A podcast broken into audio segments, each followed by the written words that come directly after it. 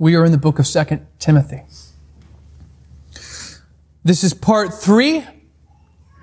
Part three of our journey through this book begins right now. Paul is writing this letter sometime between 65 and 67 AD from a Roman dungeon. Things are not going well. It is not a very popular time to be a Christian in this part of the world. And he writes to a young man that he knows very closely, a man named Timothy, a spiritual son in the faith, that he loves very much, that he has discipled, that he has poured into. And the theme of this story, which if you like taking notes, you always want to write down themes, is persevering in the faith despite suffering. It's a call for Timothy to to persevere in his faith despite suffering. And so we begin in verse 13. Timothy, implied here. Timothy, follow the pattern of the sound words that you have heard from me in the faith and love that are in Christ Jesus. Timothy, I want you to follow the pattern or another word, standard or example of the sound words that you have heard from me. I've taught you some things. I want you to hang on to those things. I want you to follow that. Christians, you want to persevere in your faith? In keeping with the theme of the story? You want to avoid sitting on the sidelines and floating? Well, here's one of the ways that you can do that. Follow the pattern of the sound words. Hold fast to the teachings of Paul and, and of Scripture. But therein lies the challenge. John MacArthur says it like this, and quite well. Many Christians, perhaps most, do not have the courage of their convictions. Many Christians, perhaps most, do not have the courage of their convictions simply because they have no clear convictions. We want to follow the pattern and teaching of Paul and of Scripture. The problem is it becomes very difficult to do this when we don't know Scripture in the first place. How are we supposed to follow the pattern, the example, the standard of Scripture when we don't know it? It amazes me. I meet Muslims and Mormons who take their faith more seriously than many, if not most Christians who know their holy books better than most Christians. I had a, a mentor once say, how great it would be if for every one of us who is a Christian, if we knew as many Bible verses as we are old.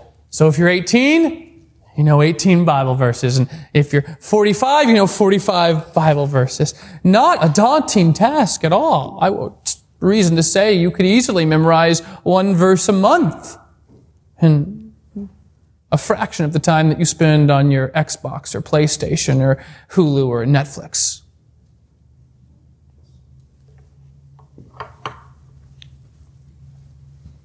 Hard to follow that pattern. Hard to follow the teaching of Scripture when we don't know Scripture. This couldn't be more evident than I think when it comes to what we call modern day evangelism. And getting people saved becomes nothing more than just getting them to say the prayer. If you've been here, I'm not a big fan of the prayer. And I grew up saying the prayer every time I had a chance just to make sure it stuck the first time. But that's really what modern day evangelism has turned into. We just get someone to say a prayer. I've heard people lead people in a prayer and never once mention the gospel. That's a problem. No. We need to give people, we need to give them the gospel. The blood bought, blood saturated, Life, death, burial, resurrection of our Lord and Savior Jesus Christ. That's what we need to give people. Do you not know that people are dying and going to hell? Maybe people in this very room. Follow the pattern. Follow the example of the sound words, Timothy, that I've taught you. Christians, church, follow the example and teachings of Scripture. Ah, but that's the problem. Because we know so little of what God's Word says. Other than maybe John 3.16, we're not doing too hot. Next Sunday, I didn't announce this, but it's in your bulletin. We have a, a membership class. We don't do these often. It's at my house at, at 2.15 to 3.45, so it gets done before the, the service starts at 4.30. And one of the reasons we, we do the membership class, and I should say, it's a, it's a really no pressure thing. You don't become a member because you come to class, but you get to learn more about the church one of the things we go over in that membership class is what the church believes. Some of you, you've been coming here. Maybe it's your first time, or maybe you've been coming here for a few weeks, and you have no idea.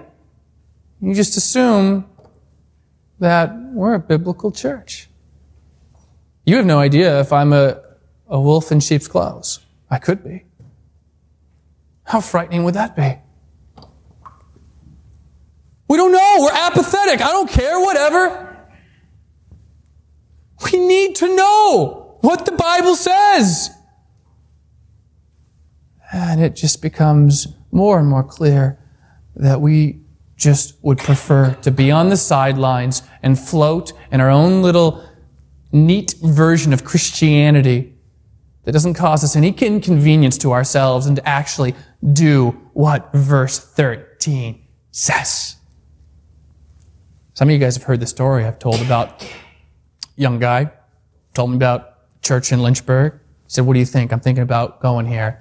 It wasn't anything personal, and I said, "All right, well, I'm on the website. I don't see anything about what they believe." And he said, "Oh, that's weird." So we asked the, the leader, pastor, I don't know, and he got back to me. He said, "Well, they purposely don't put what they believe on, on their website or, or anywhere. They don't, they don't have like a statement of beliefs. I said, why not? He said, well, because they don't want to be divisive. And I said, don't go to that church.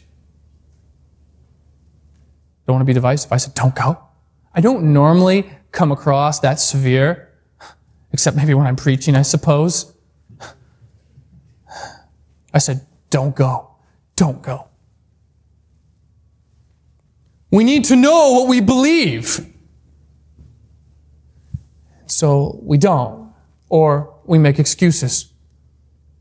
And, and one of the excuses that I absolutely hate, I hate it. I have been guilty of this, but, you know, the typical, well, when I get to heaven, then I'll know. I'll ask Jesus all the questions, and nine out of ten times when people say that, you know, you've heard people say it before, maybe you've said it. When I get to heaven, then I'll ask Jesus about all these Bible questions.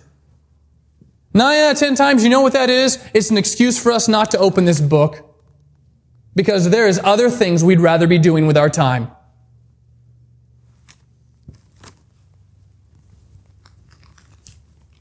Timothy, I want you to follow this pattern. I want you to, the things I've taught you, Timothy, Timothy, follow them. Christians, we have the scriptures, follow them. Follow them. Know what God's Word says about whatever. Don't coast. Don't float. Don't make excuses for why you can't memorize Bible verses or why the only time this book gets open is when you come here on Sunday. Don't. The theme of this story is persevering in our faith. How do I do that? He's already in every part, part one, part two, now we're in part three of this journey through this book. He's given examples of how we, how we do that. So he says, follow the pattern, the standard, the example of the, of the sound word that you have heard from me in the faith and love that are in Christ Jesus.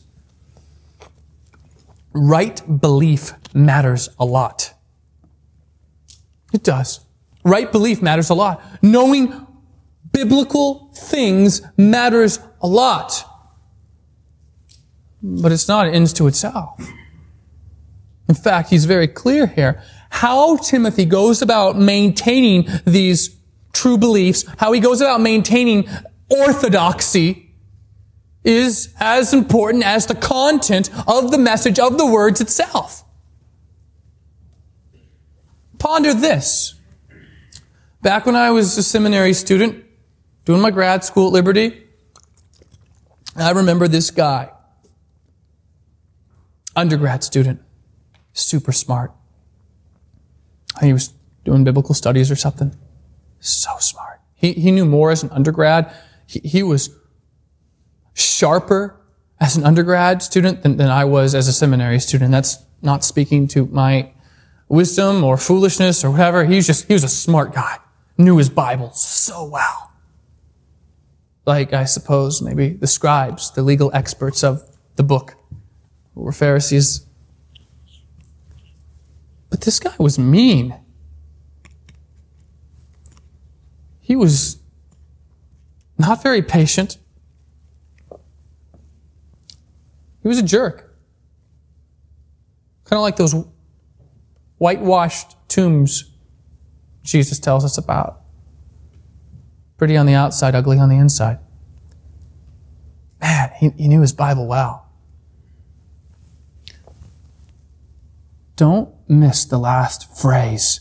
In the faith and love that are in Christ Jesus, which are in Christ Jesus. True belief matters. But how we go about maintaining that belief, following that pattern, that also matters. It matters the type of attitude you have in the approach to the obedience of verse 13. Are you kind? Are you compassionate toward non-Christians and maybe immature Christians? This guy was cynical. He had no time. Some of you, you don't know the difference between Arminianism and Calvinism. You don't know covenant theology from dispensationalism. Right now I'm speaking a different language to you. That's okay. It's okay if you do know those things. That's okay too. But how we go about maintaining orthodoxy and true belief matters. I see sometimes the things like people say or post on Facebook, and God's even convicted me of, of such things. In the faith and love that are in Christ Jesus. That means for the, the immature Christian in the pew next to me or at, at my small group, do you have that approach with them? Do you have the time for them? The patience for them and their biblical illiteracy? Or may I diverge and make another application? Maybe their, I don't know, strangeness to you? Maybe they're strange in their biblical literacy. Maybe they're just a strange person. I, I see people who really love the Lord sometimes have just so little patience and love and kindness and compassion to people who maybe are a little different who lack a certain self-awareness or social skills. What an opportunity to pull them up, to disciple them. Not just to, to teach them the standard, the pattern that Paul has taught Timothy, but also to help them. Maybe help them in their self-awareness and how they interact with people. It's important that we have a right attitude. It's not enough simply to believe true things. That's great. That's important. But how we maintain those beliefs with immature Christians or unbelievers, I'm not saying to lay down your sword. I'm not saying that. I think it's important, especially in 2017, America, when it comes to issues, say, that are hot hot topic issues, gender, homosexuality. And it's important that you know what God's Word says. Maybe if you're having a conversation right now, could you come up with, I don't know, two Bible verses that deals with those issues? We need to know what God's Word says. But we also need to, in those moments when we have interactions with people, be kind. Be compassionate. To remember the last part of verse 13. To remember the last part, in the faith and love that are in Christ Jesus. So he comes to verse 14 and he says, by the Holy Spirit who dwells within us. Some of you were like, I knew that was a Bible verse. I knew the Holy Spirit dwells in us. There it is. Verse 14. Holy Spirit dwells within us. So guard the good deposit, Timothy, entrusted to you. Deposit, entrusted, identical words used back in last week's sermon, back in verse 12. But here they're defined very differently. Very differently is how they're defined. So Paul is telling Timothy, I want you to guard the good deposit entrusted to you, which of course raises the question, well, what's the good deposit? What's this thing that's been de- deposited, that's been entrusted to him? Well, the answer is in the preceding verse. Like I said, you like to draw on your Bible, I'd connect that deposit back to verse 13. It's the sound words. It's true and right teachings. That's what's been deposited to him. That's what's been entrusted to him. And so he gives Timothy a command. He says, I want you to do this thing. I want you to guard it. But he's not asking Timothy to do, to do something. He's not commanding Timothy to do something that he doesn't have an ability to do. Rather, Paul knows, this goes back to part one of our series, he knows Timothy's sincere faith. He knows the Holy Spirit dwells in Timothy, and he knows it's through the power of the Holy Spirit that he can do this very thing that he's commanding him to do to hold on to sound words, sound teaching. Guard this good deposit, Timothy. And if you think about it, it's something that we really need to do in the day and age we live in, lest heresy come and erode. I see, with the internet, you see more and more pastor preacher types losing their nerve, their spine, whatever you want to call it, especially on issues that are becoming more and more unpopular within the church today regarding sexuality and gender. Hold it, Timothy. Guard it, Timothy. Don't let heresy twist it. This is the truth. Hang on to it. And it makes sense. If Paul is, as I said in my opening remarks, in a Roman dungeon, this is the last book, by the way, that he will write before he dies. I imagine he probably knows his life is coming to an end rather quickly. You can see this almost, this passion that Paul has for Timothy, not to sit on the sidelines any longer, to get back into the game, not to coast, not to float, but to persevere in his faith, to almost pick up the torch, carry the torch for Paul in this regard. Timothy, I'm giving this to you. I'm, de- I'm, I'm entrusting this to you. Hold fast to it, Timothy. But the challenge is this.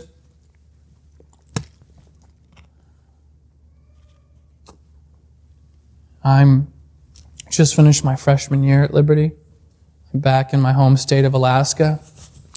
I'm on Upper Fire Lake in a canoe.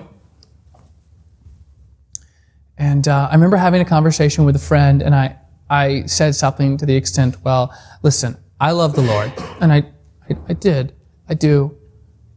But, and I, I, know all the fundamentals, I know the basics, but knowing anything beyond that, I don't think it's, it's, it's you know, it's whatever, right? That was, that's essentially what I said. That's a paraphrase. But remember, sitting in that canoe, floating, literally and figuratively, just floating, saying that. Well, I, I, I know Jesus died for me on the cross. Like I know life, death, burial, resurrection. I know gospel. Anything else? Like I, I don't have time for that. I have other things to be concerned with. And that's the temptation. The temptation is, well, I have the Holy Spirit. I'm secure. I'm going to go to heaven when I die. And so apathy oftentimes sets in. Our zeal for the Lord begins to, to wane. What we believe, eh, it's whatever. It's whatever. The commands of Paul and Timothy drift into oblivion. They become insignificant and increasingly unimportant. That was me right after my freshman year at Liberty. Man, I'm glad God grabbed me and drew me to Him more. I don't want to float. Think about that. I'm thinking about what God has done from where I was there in 2006 on that lake to, to, to where He's brought me to this day, what He's brought me through to this day. I don't want to float. And I said last week, it can happen to a pastor at a church or to a college freshman who's more preoccupied with video games and girls than he even is going to class. Don't float, don't coast. He wants Timothy to persevere in his faith. Timothy, here's how you can do it. The deposit of our lives with God is secure, but the question is, is how secure is the deposit of truth with us? For, I imagine some, if not many in here, the deposit of truth with us is not very secure at all. As MacArthur says, many Christians don't have courage of their convictions because they don't have any convictions. They don't know what the Bible says. Grew up in the church my whole life. Can you give me anything other than John 3.16? No, not really. to think there, there's Mormons and Muslims who are more serious about their pagan faith. That's messed up. It is. It's wrong. So we come to verse 15. And he says, Timothy, you are aware that all who are in Asia turned away from me. This is what one commentator says is acceptable hyperbole. Timothy lives in Asia. He lives in a major city in Asia, in Ephesus, which is modern day Western Turkey. Timothy has not turned away from him. We have no reason to believe Timothy's church in Ephesus has turned away from him. So we call this acceptable hyperbole, I think. You are aware that all who are in Asia turned away from me, among whom are Phygelus, I'm sure I'm butchering his name, and Hermogenes. I was practicing the sermon the other day in the house, and he said, Did I just hear you say Hermione, like from Harry Potter? I said, No, Hermogenes. Strange names indeed, but don't miss the point. Phygelus and Hermogenes, they've turned away from him. Anybody in here that wants to do ministry? Trick question. Every single hand should be up in the air. I understand there's some of you who want it full time. That's what you want to do. Um, like, obviously, in a maybe a, a church setting. But if you're a Christian, your life is God's. It's not your own, it's God's. We don't think of it like that, right? We divorce the two, just like we do the church, right? I'm going to church as if you can go to church, as if it's just an event. It's not. We are the church. We are the church. Ministry is difficult. Full time as a pastor, or whether you're an Air Force pilot doing ministry, witnessing, sharing the gospel. It's hard. Very difficult. In fact, I, often tell people if I had to write a book about my experiences these last four or five years, chapter one would be appropriate titled Discouragement. Chapter two would also be appropriately titled Discouragement. It's difficult when your unsaved friends ridicule you, say mean and hateful things, social media or in person. That's hard. It's hard when the world rejects us. It's not fun to be rejected. It's, it's not. Like whether you're asking a girl out and she shoots you down, or whether you're sharing the gospel and, and someone just slaps you in the face, maybe literally or figuratively. It's not fun to be rejected. Paul tells Timothy back last week, you remember in part 2, in verse 8. You remember what he says back in verse 8? Share in suffering for the gospel. Share in suffering. Now here's a guy essentially on death row in a dungeon saying, share in suffering. Imagine Asia Bibi, who's on death row in a Pakistani prison right now, says, share in suffering with me. I don't know. Share in suffering? I don't know. That's tough. It's tough when the world rejects us for the sake of the gospel. Not fun, unpleasant. It is even more difficult when people who claim to love the Lord reject us, turn their backs on us, walk away from us. Poor Paul, this is unpleasant. Phygelus, Hermogenes, he just lists two. There's more. You want to do ministry, whether it's like in a full-time vocational sense or, or whatever, which should be every one of us as a Christian? Man, get ready to share in suffering. Hard things, hard sayings. Heartbreaking. Here's apparently two guys Paul has invested in, loved, poured into, discipled, who've just turned away from him, walked away. And I think, why mention these two guys? Apparently it was common knowledge. They knew, like Timothy knew, even in Ephesus, that he knew about Phygelus, he knew about Hermogenes. But why, why mention them specifically out of many others, perhaps? And John MacArthur reasons that they were, these two guys, probably very close to Paul. Possibly they were, they were leaders who, who showed great promise. They probably would have been the very last ones ever suspected of turning away from Paul. Paul's, for all intents and purposes, has discipled them, have loved them, have poured into them, and they just abandon him and, and leave him. Like, I mean, it stinks being where he's at in this Roman dungeon and then to have people that you've loved Man, difficult. And yet, it's not uncommon. I think for anyone who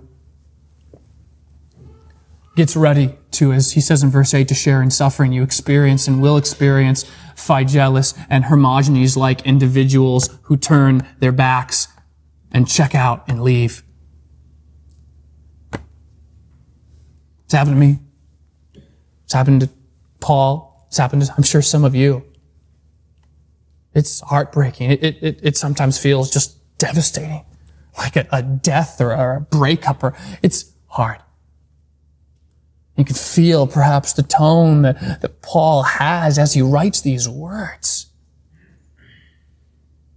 Think about the theme of this story, persevering in faith despite suffering. Despite suffering to the extent that they have turned away from Paul, we do not know whether it was just a, a, personal thing with him or whether perhaps it was because they were ashamed or it's getting more and more unpopular to be a Christian or whatever the reason or to the extent of them turning away, it's, it's unclear. You want to live a godly life? Strap in. Be prepared to share in suffering as Paul has. He, he, he's not trying to be like a used car salesman to Timothy and, and somehow only talk about the benefits of following Christ and then leave out the, the, the difficulties. He's not like that. He's like, listen, I'm being upfront with you. Timothy, persevering in the faith is hard. Being a Christian is hard. It's really hard. And so we come to verse 16. And he says this May the Lord grant mercy on the household of Onesiphorus, for he has refreshed me and was not ashamed of my chains. But when he arrived in Rome, he searched for me earnestly and found me. Verse 18, may the Lord grant him to find mercy from the Lord on that day and you well know all the service he rendered at Ephesus. Talk a little bit about verse 18. I'll go back to 16 and 17. May the Lord grant him to find mercy from the Lord on that day. It's not a prayer here, but rather an acknowledgement that even someone like Onesiphorus, who's very different than Phygelus and Hermogenes, even someone who is posted here in these verses as a great example, even Onesiphorus has only God's mercy on that day. On that day refers to the second advent when Christ comes to judge the world. Even someone like Onesiphorus only, only has God's mercy on that day. There's nothing else he can bank on. And so we see Phygelus and Hermogenes, and then we see this other character, Onesiphorus, who is completely the opposite in every way of these other two guys. Onesiphorus, who has refreshed Paul on more than just one occasion. Onesiphorus, who apparently at some other occasion back in Ephesus where Timothy would have been fully aware of, had, had just been such a help, such a blessing, such an encouragement to Paul. As Paul encourages Timothy to persevere in the faith, he points to real life examples Real life examples. Be like that guy. You're already aware of Phygelus and Hermogenes. Don't be like them. Be like Onesiphorus. He refreshes my soul. He's done so on more than just one occasion. The reference to he searched for me. Searched for me earnestly and found me. Apparently, wherever Paul is at in Rome right now, it's not super easy to find him. This is a little inconvenient for Onesiphorus. It's not like, oh, I'm going to prayer group. They're right across the hall. I'm here on the hall anyways, and I can't leave. I'll just go. Like, for Onesiphorus, it's difficult. It's hard. Paul wants Timothy to be like him, to be that sort of example. You want to persevere in your faith? Hold fast the teachings of Scripture. Know what the Bible says if you simply rely upon your soul satisfying hunger to be quenched Sundays at 4:30, you will be found quite malnourished. You need more than that. You need God's word. You need God. You need other believers. You do. You know, one of the reasons I, I, always encourage people, hey, I've got small group at my house Tuesday and Wednesday night. I want you to come. I really want you to come. I know there's reasons you can't come. I, I talk to people and say, well, I, I've got a busy semester.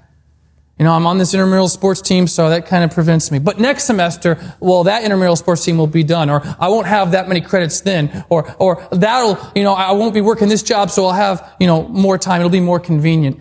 I'll be honest, it never will be more convenient to persevere in your faith. It, it, it never will. Because you'll go from being a freshman to sophomore, and the sophomores will tell the freshmen it gets harder, and the juniors will tell the sophomores it gets harder, and the seniors will tell the juniors it gets more difficult, and the grad students will tell the seniors it gets more difficult. And the people who are married, the people that have kids, the people who have uh, insurance and phone bills and different things to pay and have jobs, they'll say it gets hard, doesn't get easier, doesn't get more convenient. Some of you, you're waiting for the stars to align before you start persevering in your faith. You will be waiting forever. You will. It's not convenient to persevere in the faith. Look at Onesiphorus. He had to search earnestly for him. Have you seen Paul? I'm looking for Paul. Have you seen Paul? I'm looking for Paul. Persevere in your faith, Timothy. And here's a great example. One of the reasons I, I emphasize, especially the co-ed small groups at my house, is because the church is not made up of 18 to 21 year old dudes or 18 to 21 year old girls. It's not. He says, Timothy, look, here's an example. Onesiphorus is a great example. Now, the church is made up of both men and women at different stages of their life. That's, that's why I emphasize small group, because we need each other. We need Onesiphorus to look at as examples. We have enough Phygelus and Hermogenes. We need Onesiphorus to be like, to strive toward, to be an example to us so that we can be an example to others. Paul knows his life is coming to an end. He doesn't need his young protege, who's a pastor, coasting or floating in his faith any longer. He needs him in the game. He needs him persevering in the faith. And he knows that he may no longer be an example much longer with execution imminent. So he says, here's a guy you can look at. Here's a guy that is a great example who is encouraging and refreshing and helpful, not just when it's convenient, not just when it's convenient. You know, when it comes to the gathering of the saints, we don't gather Sundays or Tuesday, Wednesday, whatever night, midweek. We don't gather because it's convenient. Ah, think I should go. You think you should go? Do you only go for yourself? Are you gathered simply here right now for your own benefit? What a selfish thought. No, we, we gather because we're a family with different gifts. We talked about that last week, with different gifts. And the gifts are not for ourselves, but the gifts are for the edification of the believers sitting in pews in front of you and behind you. Do you not know that? You want to persevere in your faith? You need to know that. You need to know the Bible. You need to follow the standard, the pattern that Paul passed down to Timothy. That's been passed down through us in this book. You need to know Bible. You need to look for people in different stages of life like Onesiphorus. Maybe he was, maybe he wasn't, but you need to look at it, those examples and be like those people so that you can be that example. Paul's life is coming to an end. He wants Timothy to raise the banner. He wants him to guard the good deposit entrusted to him. Because the enemy knocks at our walls every day, trying to distort the truth and twist it. And so many of us are so, so not prepared to defend it because we do not know it.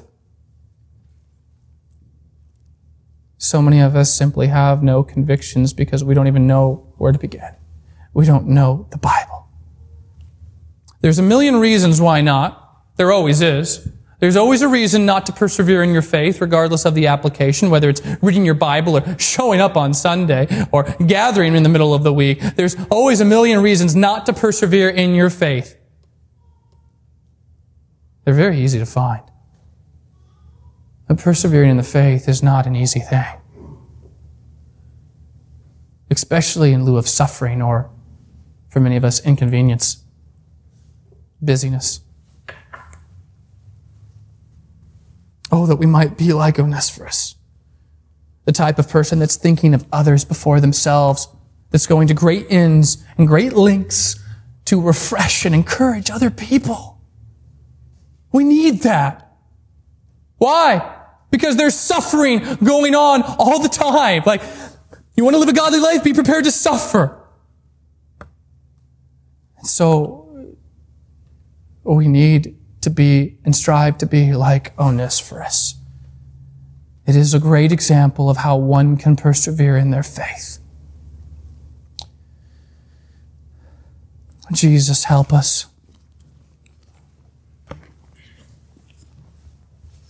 It is a difficult thing, Lord. It's much easier to be like Phygelus and Hermogenes. Much easier. But we don't want to be like Phygelus and Hermogenes. We want to be like Onesiphorus, who refreshed Paul's soul. God, I pray that we would be filled less with excuses and more with how can I persevere in my faith type thoughts? God, this is hard. Help us, protect us from floating in our faith, from just coasting, from being on the sidelines. Help us to persevere. Help us to know your word, to know it well, and to hold fast to it, but with love and kindness. And help us, Jesus, to be an example for others, that we might love you by obedience, especially when it comes to making disciples. In your name we pray, Jesus, amen.